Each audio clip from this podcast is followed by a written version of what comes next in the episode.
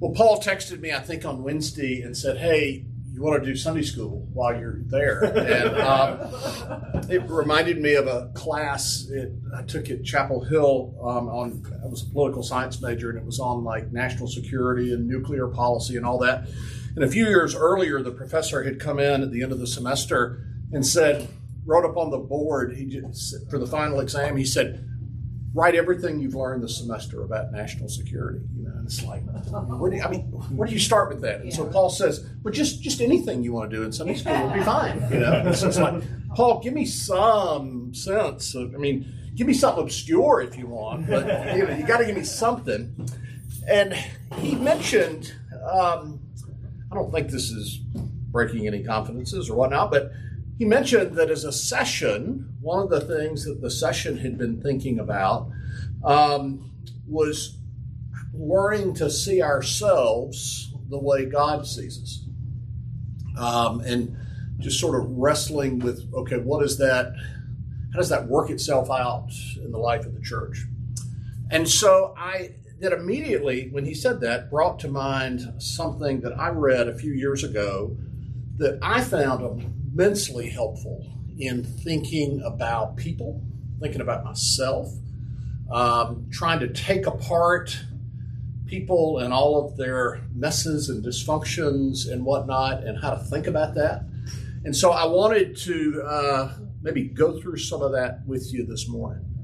Um, in theology, in our understanding of God and what He's revealed about Himself, one of the subdepartments of that is anthropology. Now, in college, you may have um, seen a department of anthropology. There are no anthropology majors. You're yeah, y'all look entirely too normal. Um, but, uh, you know, anthropology was concerned with civilizations and all that. But go back to the Greek um, anthropos, which is man, and well, logos, uh, in this case, would be the study of. And so in theology, the, the subset of anthropology is our doctrine of man, our doctrine of human beings, our understanding of what God has said in the scriptures about who we are as people um, and how we um, relate to God and how are we both fallen and righteous and things like that. And so um, I wanted to uh, unpack this framework that I'd run across. Um, and it really comes from this book written by a guy named Mike Emlet. Any of you familiar with CCEF, Christian Counseling and Education Foundation? They're they're connected to Westminster Seminary in Philadelphia, um, and I think they do the best job of anybody I've seen of integrating a biblical anthropology, of integrating the truth of the scriptures with counseling, um, and really restoring counseling to the church where it kind of ought to be, but equipping Christians and pastors and whatnot um, in that area. Mike Emlet, who is one of their uh, fellows there, um, is a medical doctor, and he's also um, has an MDiv from Westminster, and so he sort of bridges, especially in the areas of some of these um, uh, things that have physical causes and whatnot. He's really good, sort of at the intersection of what is, you know, physical and chemical, and what is emotional and whatnot, and thinking through that. But he wrote up this book, and the title is going to give it away. It's called Saints, Sufferers, and Sinners. Um, it helps me to have a grid or a framework when I walk into something that I can sort of hang uh, different facts on to try to make sense of those facts. And so this morning, I want us to unpack his framework, this three part framework. Um, is he said, every Christian you meet is a saint, every Christian you meet is a sufferer, and every Christian you meet is a sinner.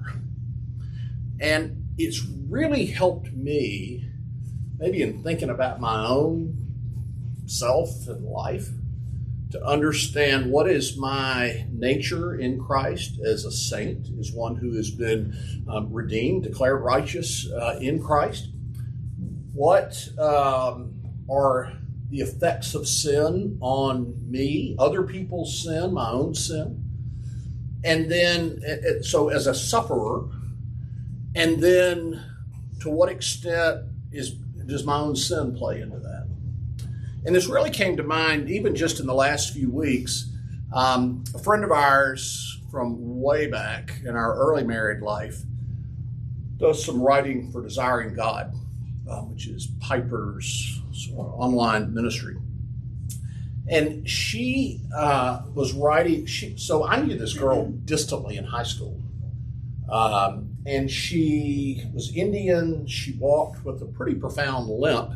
She was very bubbly, kind of the life of the party, but there was a physical disability that was related to polio uh, that she had developed as a child in India before her parents came to the States when she was like two.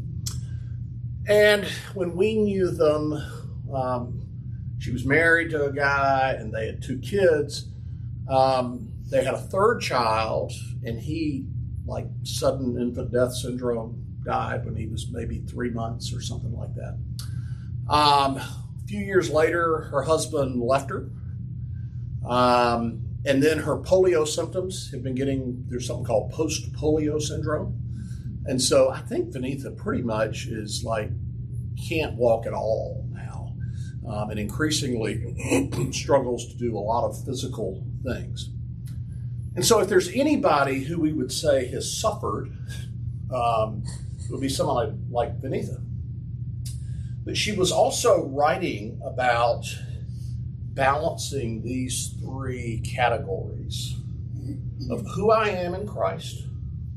And then we would all say, well, gee, and you sure have suffered a lot, some of it natural evil in the world, um, things like polio and whatnot as well as human caused evil, like your husband walking out on you and things like that.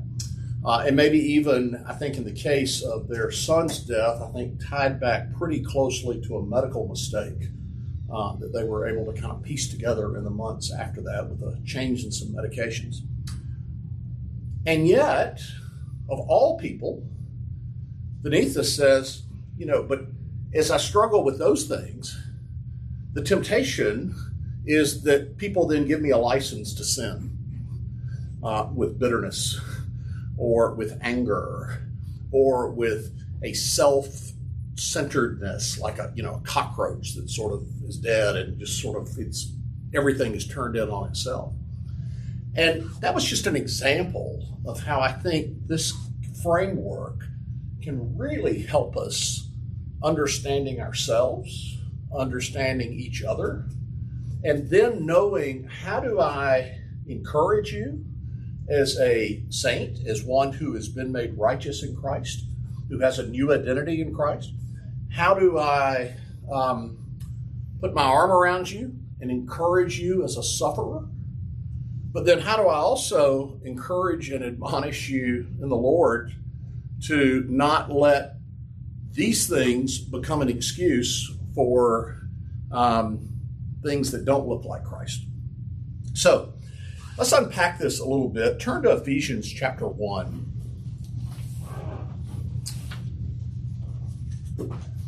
Now, if any of you have a Roman Catholic background or maybe a high church Anglican background, um, you grew up hearing the language of saints.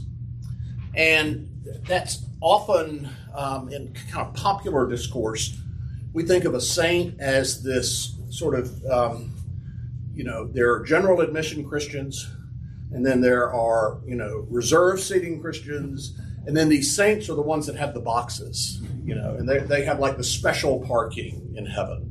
And they're really kind of the righteous of the righteous, you know, the cream of the cream. And the scriptures just don't give us those categories. Um, that really is a human invention.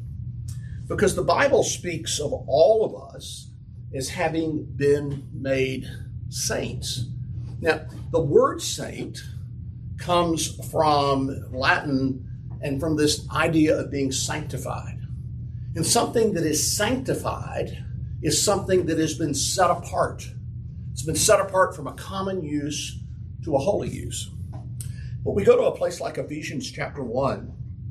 If you look in uh, verse 3, and you know, Paul writes, Blessed be the God and Father of our Lord Jesus Christ, who has blessed us in Christ with every spiritual blessing in the heavenly places, verse 4 He chose us in Him before the foundation of the world, that we should be holy and blameless before Him. Verse 5 We were predestined for adoption. Verse 7 We have redemption through His blood, the forgiveness of our trespasses. Uh, we're the recipients of the riches of His grace. He's lavished that upon us, verse 8, in all wisdom and insight, making known to us the mystery of His will. Um, verse 11 We have an inheritance We've been predestined according to the purpose of Him who works all things according to the counsel of His will. Um, over in chapter uh, 2, uh, uh, beginning at verse 4, you know, His great love with which He loved us. We are, as Paul will write in 2 Corinthians 5, we are new creations. We are not what we were. Um, our old self has died, and we're going to talk about how our old self is also struggling to live in a minute. But in a judicial sense, um, in a, we use the term sometimes forensic sense, in having been declared righteous, Christ's righteousness has been imputed to us. It's been credited to our account, even though every one of us struggles with our own righteousness. And we, we want to become more and more like Jesus, but that's a daily progressive process. But even in our experience, as it's a progressive process, we have been declared righteous. We are new creations in Christ Jesus. We are not what we once were. And so this, this framework of saint is really important because if we if all we see is how we suffer and how we sin, I mean, that just leads to despair.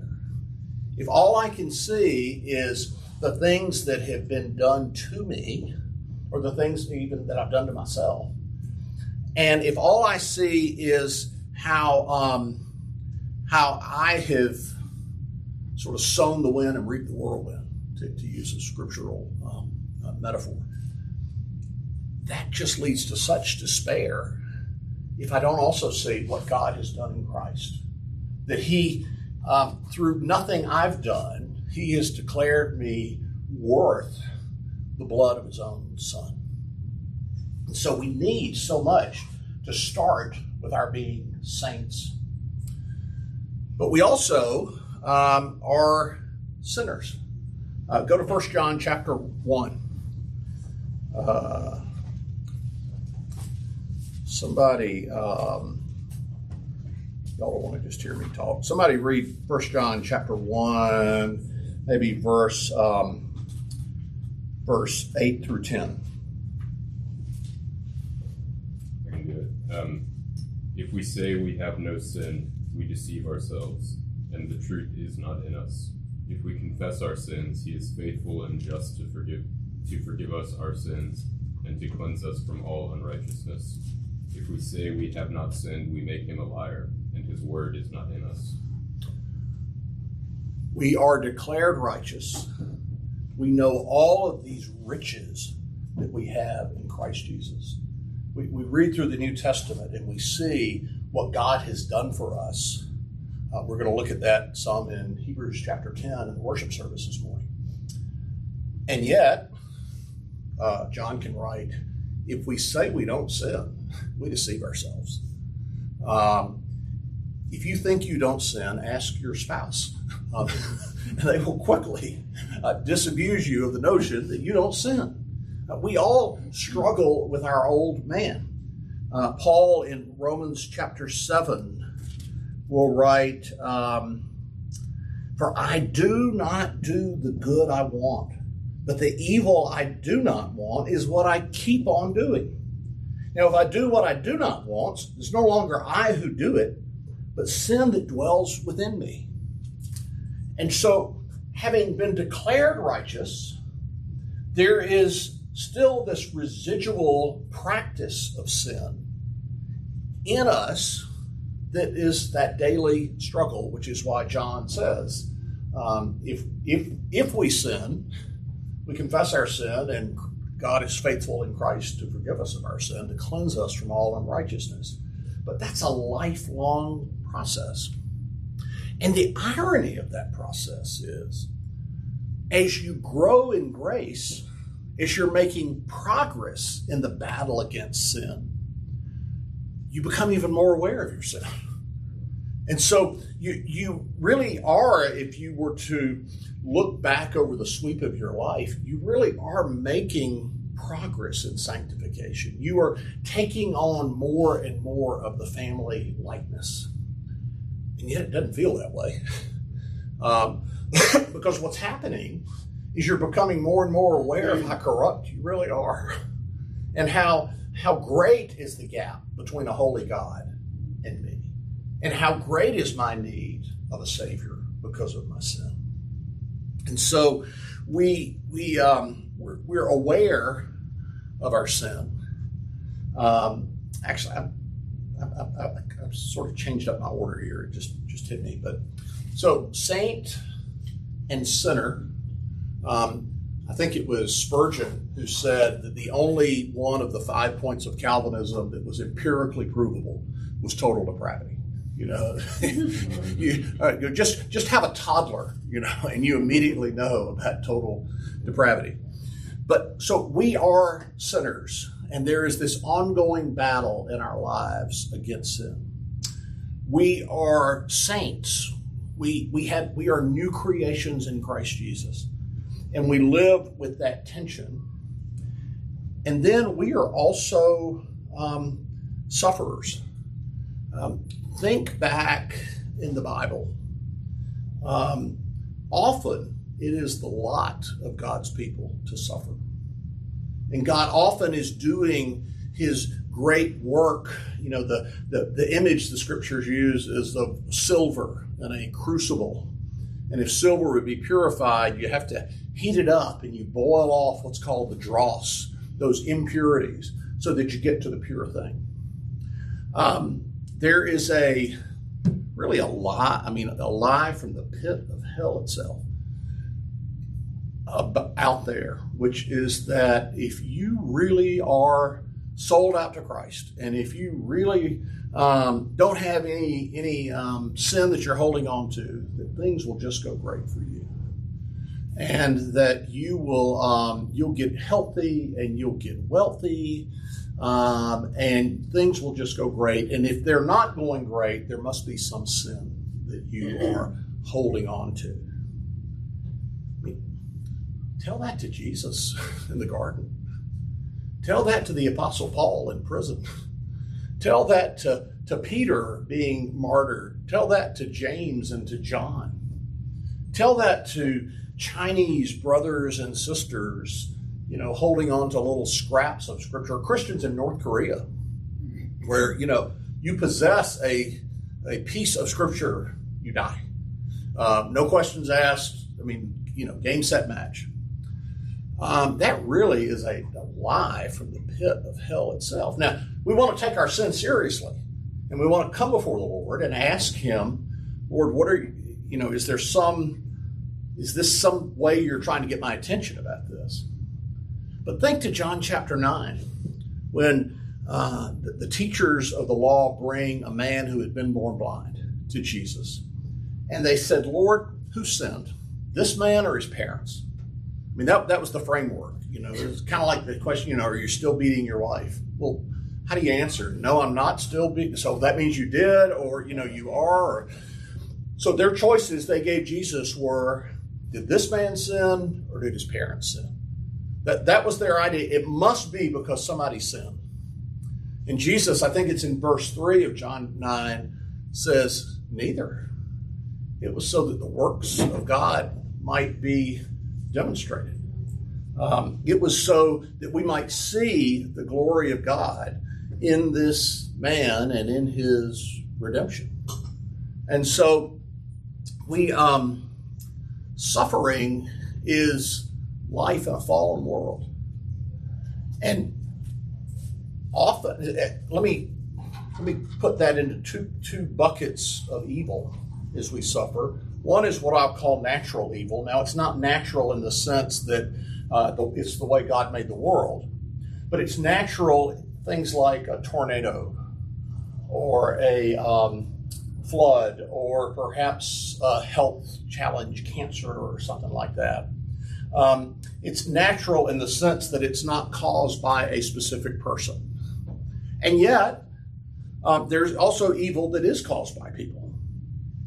Um, you know, some of you, I, I, don't know you well, but some of you, I'm sure, have profound scars from childhood, um, things that never should have happened to you, that are sin, and you bear the effects of somebody else's sin in your life. Um, and I would put my, you know, friend uh, uh, in that category as well. Uh, when Dave walked out on Vaneetha, I remember. I mean, we we probably saw them socially six or eight times a year there for a few years. When he walked out on her to take up with somebody he was working with, left her with these two young children, she was sinned against. Now, she was also, if you will, a victim of natural evil in the sense that it was polio. It was this non personal thing, uh, this, this disease, this illness. But she was a victim of both of those things. So we understand so vividly in a, in a life like that of what it is to be a sufferer. And it's been enormously, um, it's been wonderful to watch as she kind of writes publicly often about growing in her understanding of being a saint. That her value is not in what household tasks she can do or can no longer do, but that she was fearfully and wonderfully made. And she was sewn together in her in her mother's womb. But again, I, was struck by her saying, you know, but I'm also a sinner. And I can, if I'm not careful, I will start to have a pity party. And if I'm not careful, I will start to be entitled to be bitter.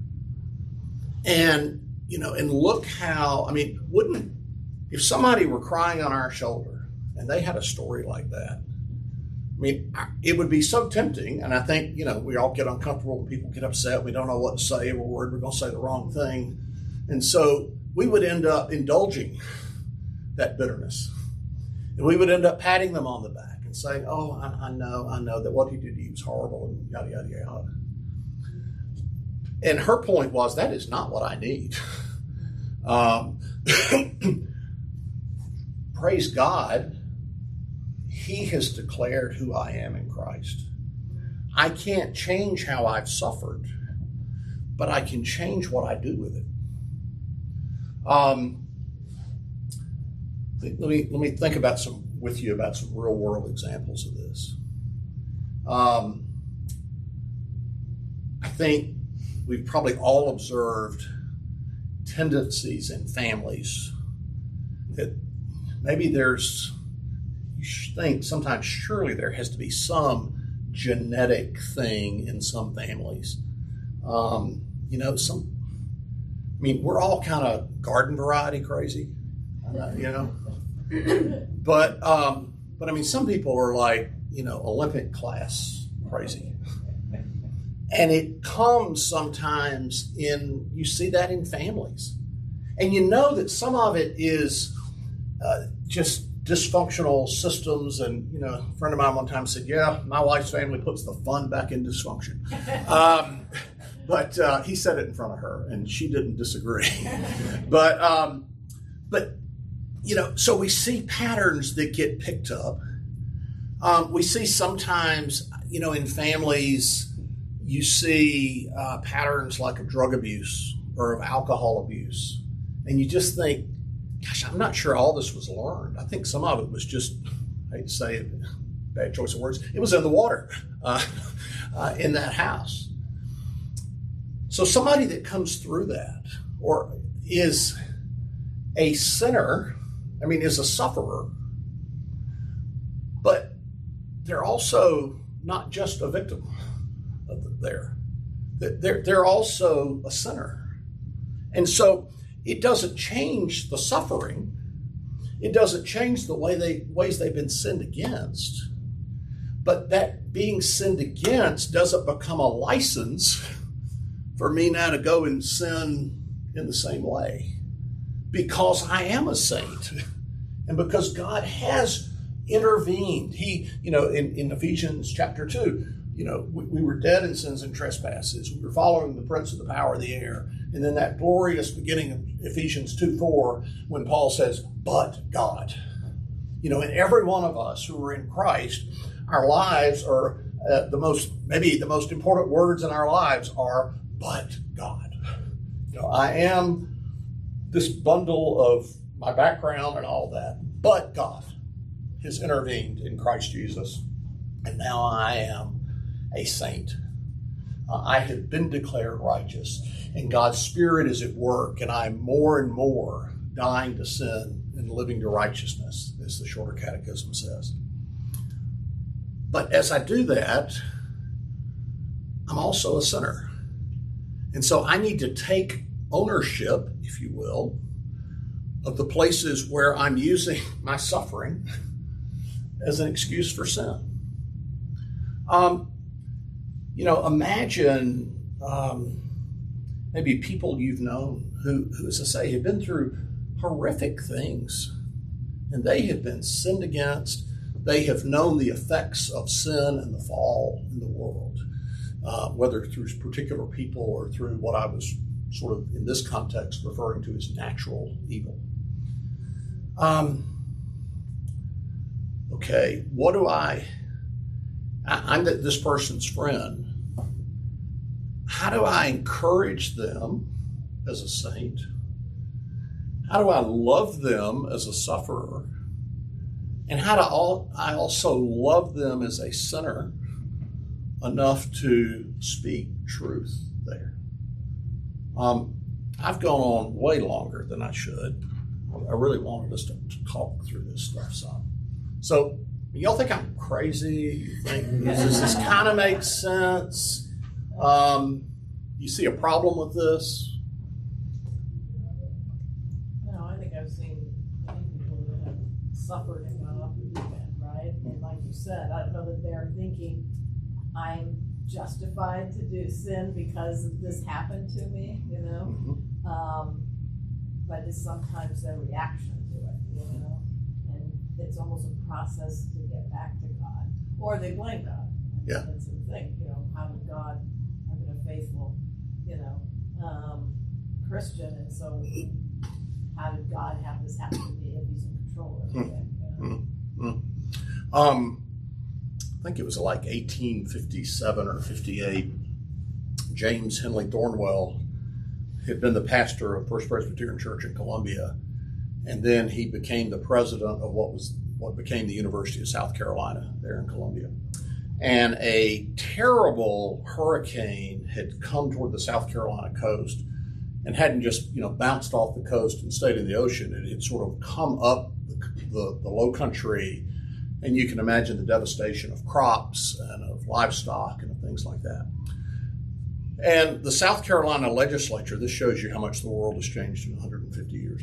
South Carolina legislature asked Dr. Thornwell to come preach a sermon to a joint session of the legislature to help them understand sort of God's word to them in this time. And Dr. Thornwell um, began the sermon by saying, I, I, I wish I could read part of it to you, but he, he began by saying, when something like this happens, we think we are cursed by God, or God is somehow angry with us, or he doesn't love us as much as he loves other people.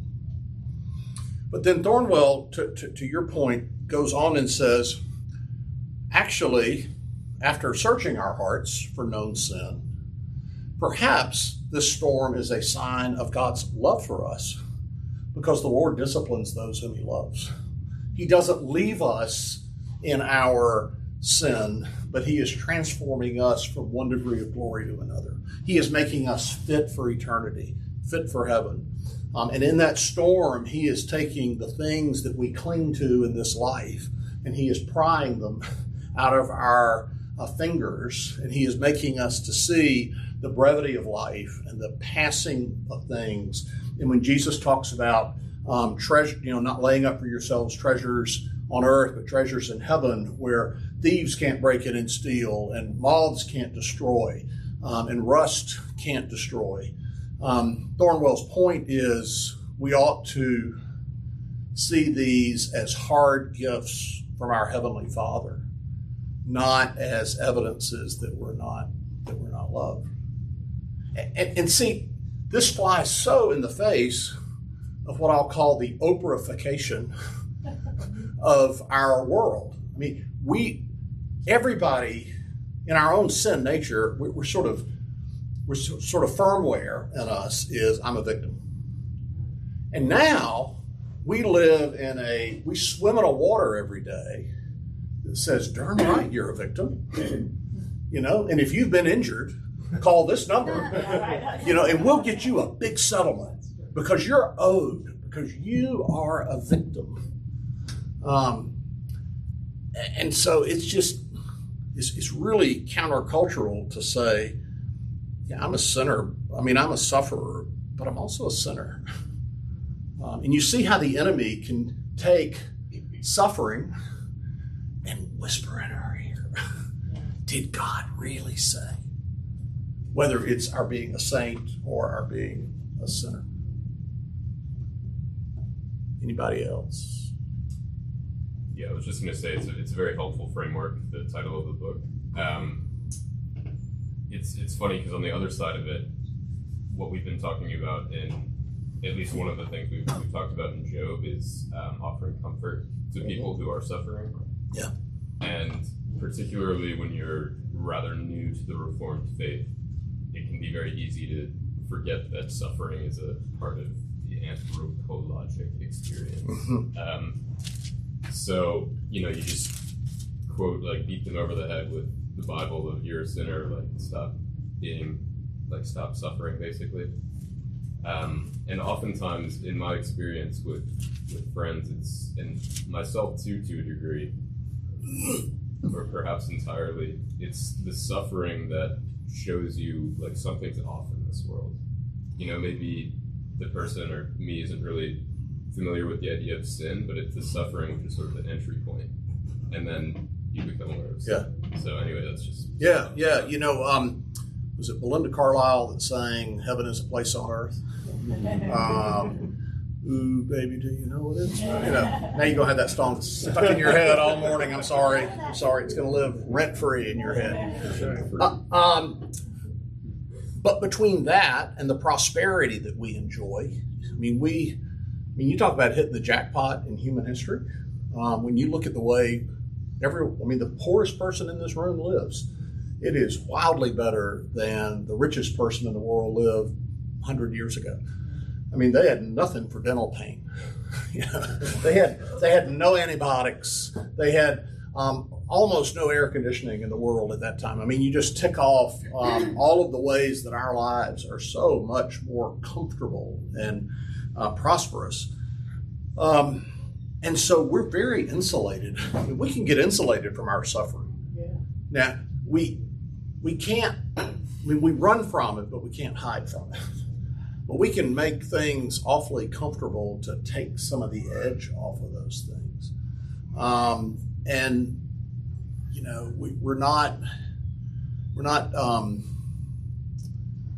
sometimes I wonder if we aren't too quick to do to, to try to take that edge off. I was as you were talking, Andrew, I was thinking about Paul at the beginning of Second Corinthians when he says, We do not want you to be unaware, brothers, of the affliction we experienced in Asia. For we were so utterly burdened beyond our strength that we despaired of life itself. Yep. This is the Apostle Paul. I mean, he he, he was the one who had the vision. He heard Jesus' voice when he said on the road to Damascus, Saul, Saul, why are you persecuting me? I mean, if anyone had the intimacy of a relationship, a vital relationship uh, by the Spirit with the risen Christ, it was the Apostle Paul. And yet he said it was so bad, we despaired of life itself. Paul didn't want to go on. I mean, he, he had those points. And if he has those points, we shouldn't be surprised when we have those points. I mean, that's life in a fallen world. Um, so let me let me throw out. Um, Mike Emlet does this really well in this book. Let, let me throw out um, maybe some scenarios of um, you know you're, uh, you're you're you're talking to somebody and they struggle with um, with pornography. And there's been things in their background where they've really been sinned against and dysfunction growing up. And and they're a christian. You, you, you don't doubt that. And yet um, there's this struggle that is ongoing um, how do you how, how would you interact with that person in these different categories do all three apply Do only two apply? You know, do you emphasize one over the other? What what what do you think? Remind us of the three categories. Saint, Sinner Sinner. and suffer. See, the whiteboard is too far for me to get to, and, um, and I didn't know how to do this fancy thing that, that Paul does. You know, the Paul Paul is the John Madden, you know, of, uh, you know, uh, diagramming the play. Uh, saint, sinner, and sufferer.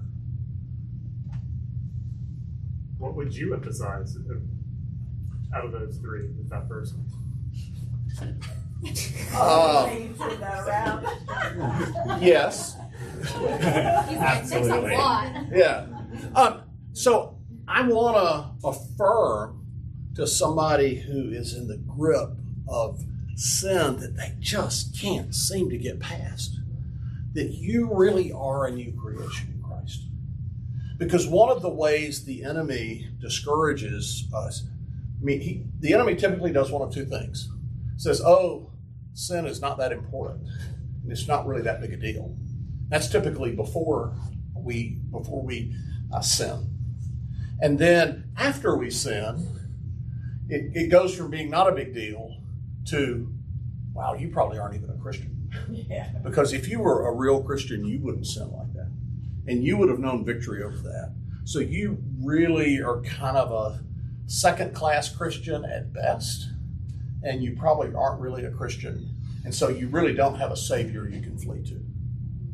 So in that situation, I want to help somebody understand their identity in Christ and that they really are a new creation. Um, you know, when John writes to the church there, the passage that Andrew read, um, if we say we have no sin, you know, that we we we're lying. But John is writing that to Christians.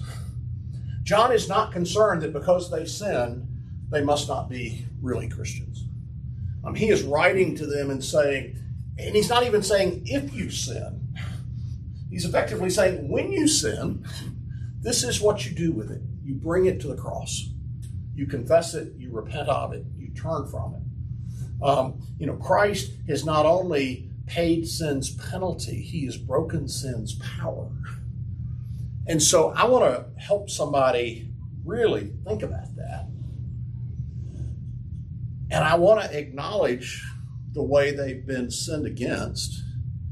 But that made the sufferer part is probably the part I don't want to indulge as much. I want to acknowledge it. It's true. But that really is an identity that more and more needs to become a past identity. And more and more, I want you to understand who you are in Christ. And then I want you to understand what are the patterns of sin. What are the, what are the things that trigger that pattern of sin? You know, let's flee from those. You know, if you um, you know, if you if that's something you indulge in because you sleep with your iPad next to your bed, well, then I think you need to charge your iPad in the next room. You know, or maybe you need to not have people.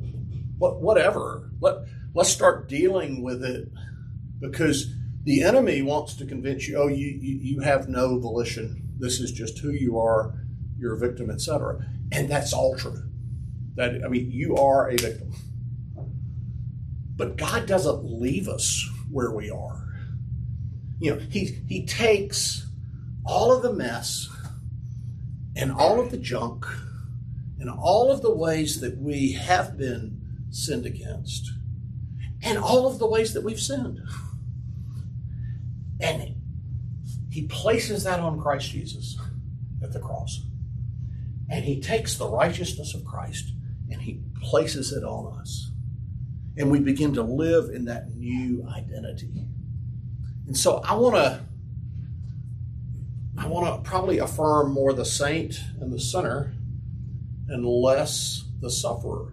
Now, imagine this same guy, and I'm using guys because I know guys better than you know, I've been married 32 years, and I realize I understand women less and less uh, as it goes on. Um, so, um, but imagine somebody who um, beats themselves up because of their sin.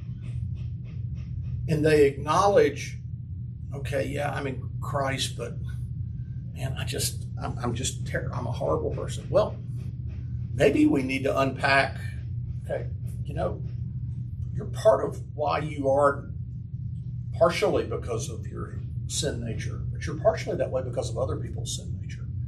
And there are some unique ways in your background that you were sinned against that have then shaped the patterns by which you sin. And so it could be a situation where this person who is suffering, we need to stop and kind of box that out a little bit and flesh that out. Um, you know, or there's the person who understands that they are a, and I know I keep getting my, my, my buckets, it's got to be confusing to y'all. Um, the sinner and the sufferer but they really need to understand who they are in Christ Jesus. And that that sin is not what defines them now. Uh, maybe they've been struggling with that in such a way that it has become a self effort. And I'm going to pull myself up by my own bootstraps. And I'm going to make God proud of me because nobody's ever been proud of me. And they need to understand you're loved with an everlasting love. Um, and that God grieves over your sin, but you're not somehow on probation with God. That in fact He He has loved you from before the foundation of the world. So, you know, different people need different things at different times. Um, you know, and I need different things at different times. Um, you can I think particularly in, in the times in which we live, as I said, you don't have to work very hard to be a sufferer. Um, you, you, know, everywhere around you is telling you that you are a sufferer, you're a victim. I think most of us in this day and time need to understand, yeah, that's true. But what I do with that and how I respond to that needs to be shaped by who I am in Christ, not I mean, this this endless pity party that just becomes, you know, I'm, yeah, I'm, I'm a, I mean, that's just a downward spiral that goes nowhere. There's no hope in that. There's hope in the gospel, and there's hope in understanding that I, have got volition here. Um, I, I don't have to be in this endless spiral of, of, of being defined as a victim. That's not my identity. My identity is in Christ Jesus. And now I'm gonna I'm gonna live in light of that. Not in a way that's, you know, I'm gonna close my eyes and click my heels three times and, you know, you've heard the um, the old joke about the the Baptist and the Presbyterian and the Christian Science practitioner who all died and went to hell. And they're kind of in the waiting room and the Baptist is over in one corner, and he's like, I don't know what happened. I mean, I told people about Jesus, and I drove the bus, and I did Awana, and all my sword drills, and I just don't know how this happened. And the Presbyterian's off in another corner of the waiting room saying, you know, I, I memorized the catechism and I tithed and I, you know, I did, I kept the Lord's Day and all these. I just don't know what happened. And the Christian science practitioners over in another corner say, it's not hot and I'm not here. It's not hot and I'm not here. You know, just this kind of mind over matter thing. So we don't want to encourage people to think that they can just sort of think their way out of this. But we also, um, like I say, I, I don't think most people for garden variety things that we've all, you know, you realize at some point everybody's family had its was kind of dysfunctional, and every every family has, you know, every family has its own weirdness, just in its own unique way. Um, there, there are people who need to understand more deeply how they've been sinned against, where they're blaming themselves for other people's sin, and so I'm, I'm, I do not want to at all minimize that. But I think most of us need to understand what our response is to it in light of who we are in Christ. I like your point about focusing first on who they are in Christ. Yeah. Right? Because I think well, we're all judgmental, right? You know, and um, I've had friends who have had great suffering, right? And um, they hang on to that, right? Mhm. And after a while, we're trying to encourage them to get to the point of just, you know, being frustrated and kind of judgmental, right? Yeah. Yeah. Move on. Yeah. Or yeah, it, it becomes identity. yeah. Yeah. You know, we everybody's concerned about identity these days, and you know, how do you identify, and you know, intersectionality, and how many boxes can you check of, of victimhood?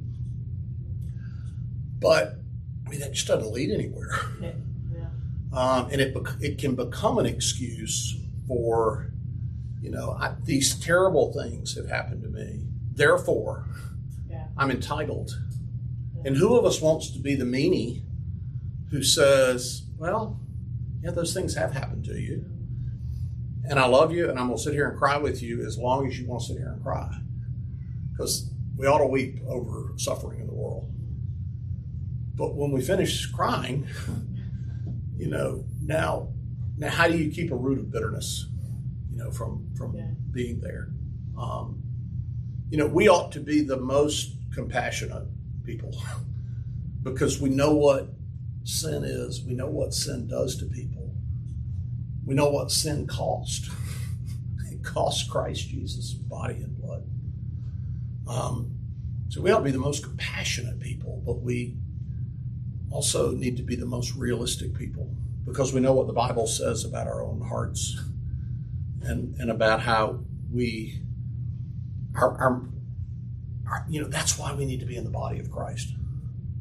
Because if I'm just sitting home with my own thoughts I can talk myself into all kind of crazy things about how I'm I need people to speak truth into my life. I need the elders of the church. I need other Christians who will come alongside me because I'm thoroughly capable on my own of messing up the Christian life. We weren't made to live the Christian life in isolation. You know, all of those commands in the Bible about love one another and serve one another and be kind to one another and all of those one another's, by definition, you can't do by yourself. It takes another person to do the one another's. Um, so. How do you have those conversations with a non-Christian? You know, when they don't acknowledge the identity and the sainthood they have at all. I mean, a lot of us interact with both. Yeah, yeah, yeah, yeah. That, that's a great question. And the way Mike Emlet addressed it is that I think we, we take a step back and we acknowledge that you are an image bearer. Uh, you've been made in the image of God. And there are longings and desires in your heart that reflect that you were made in the image of God. And almost in a loving, gentle, long, persistent, patient way of letting that point them to this God sized void um, you know, in, in, in their lives. But, you know, we always affirm to people, you bear the image of God because you're a human being. however much you might not think you bear the image of God. The challenging thing with your sorry over here. Oh, sorry.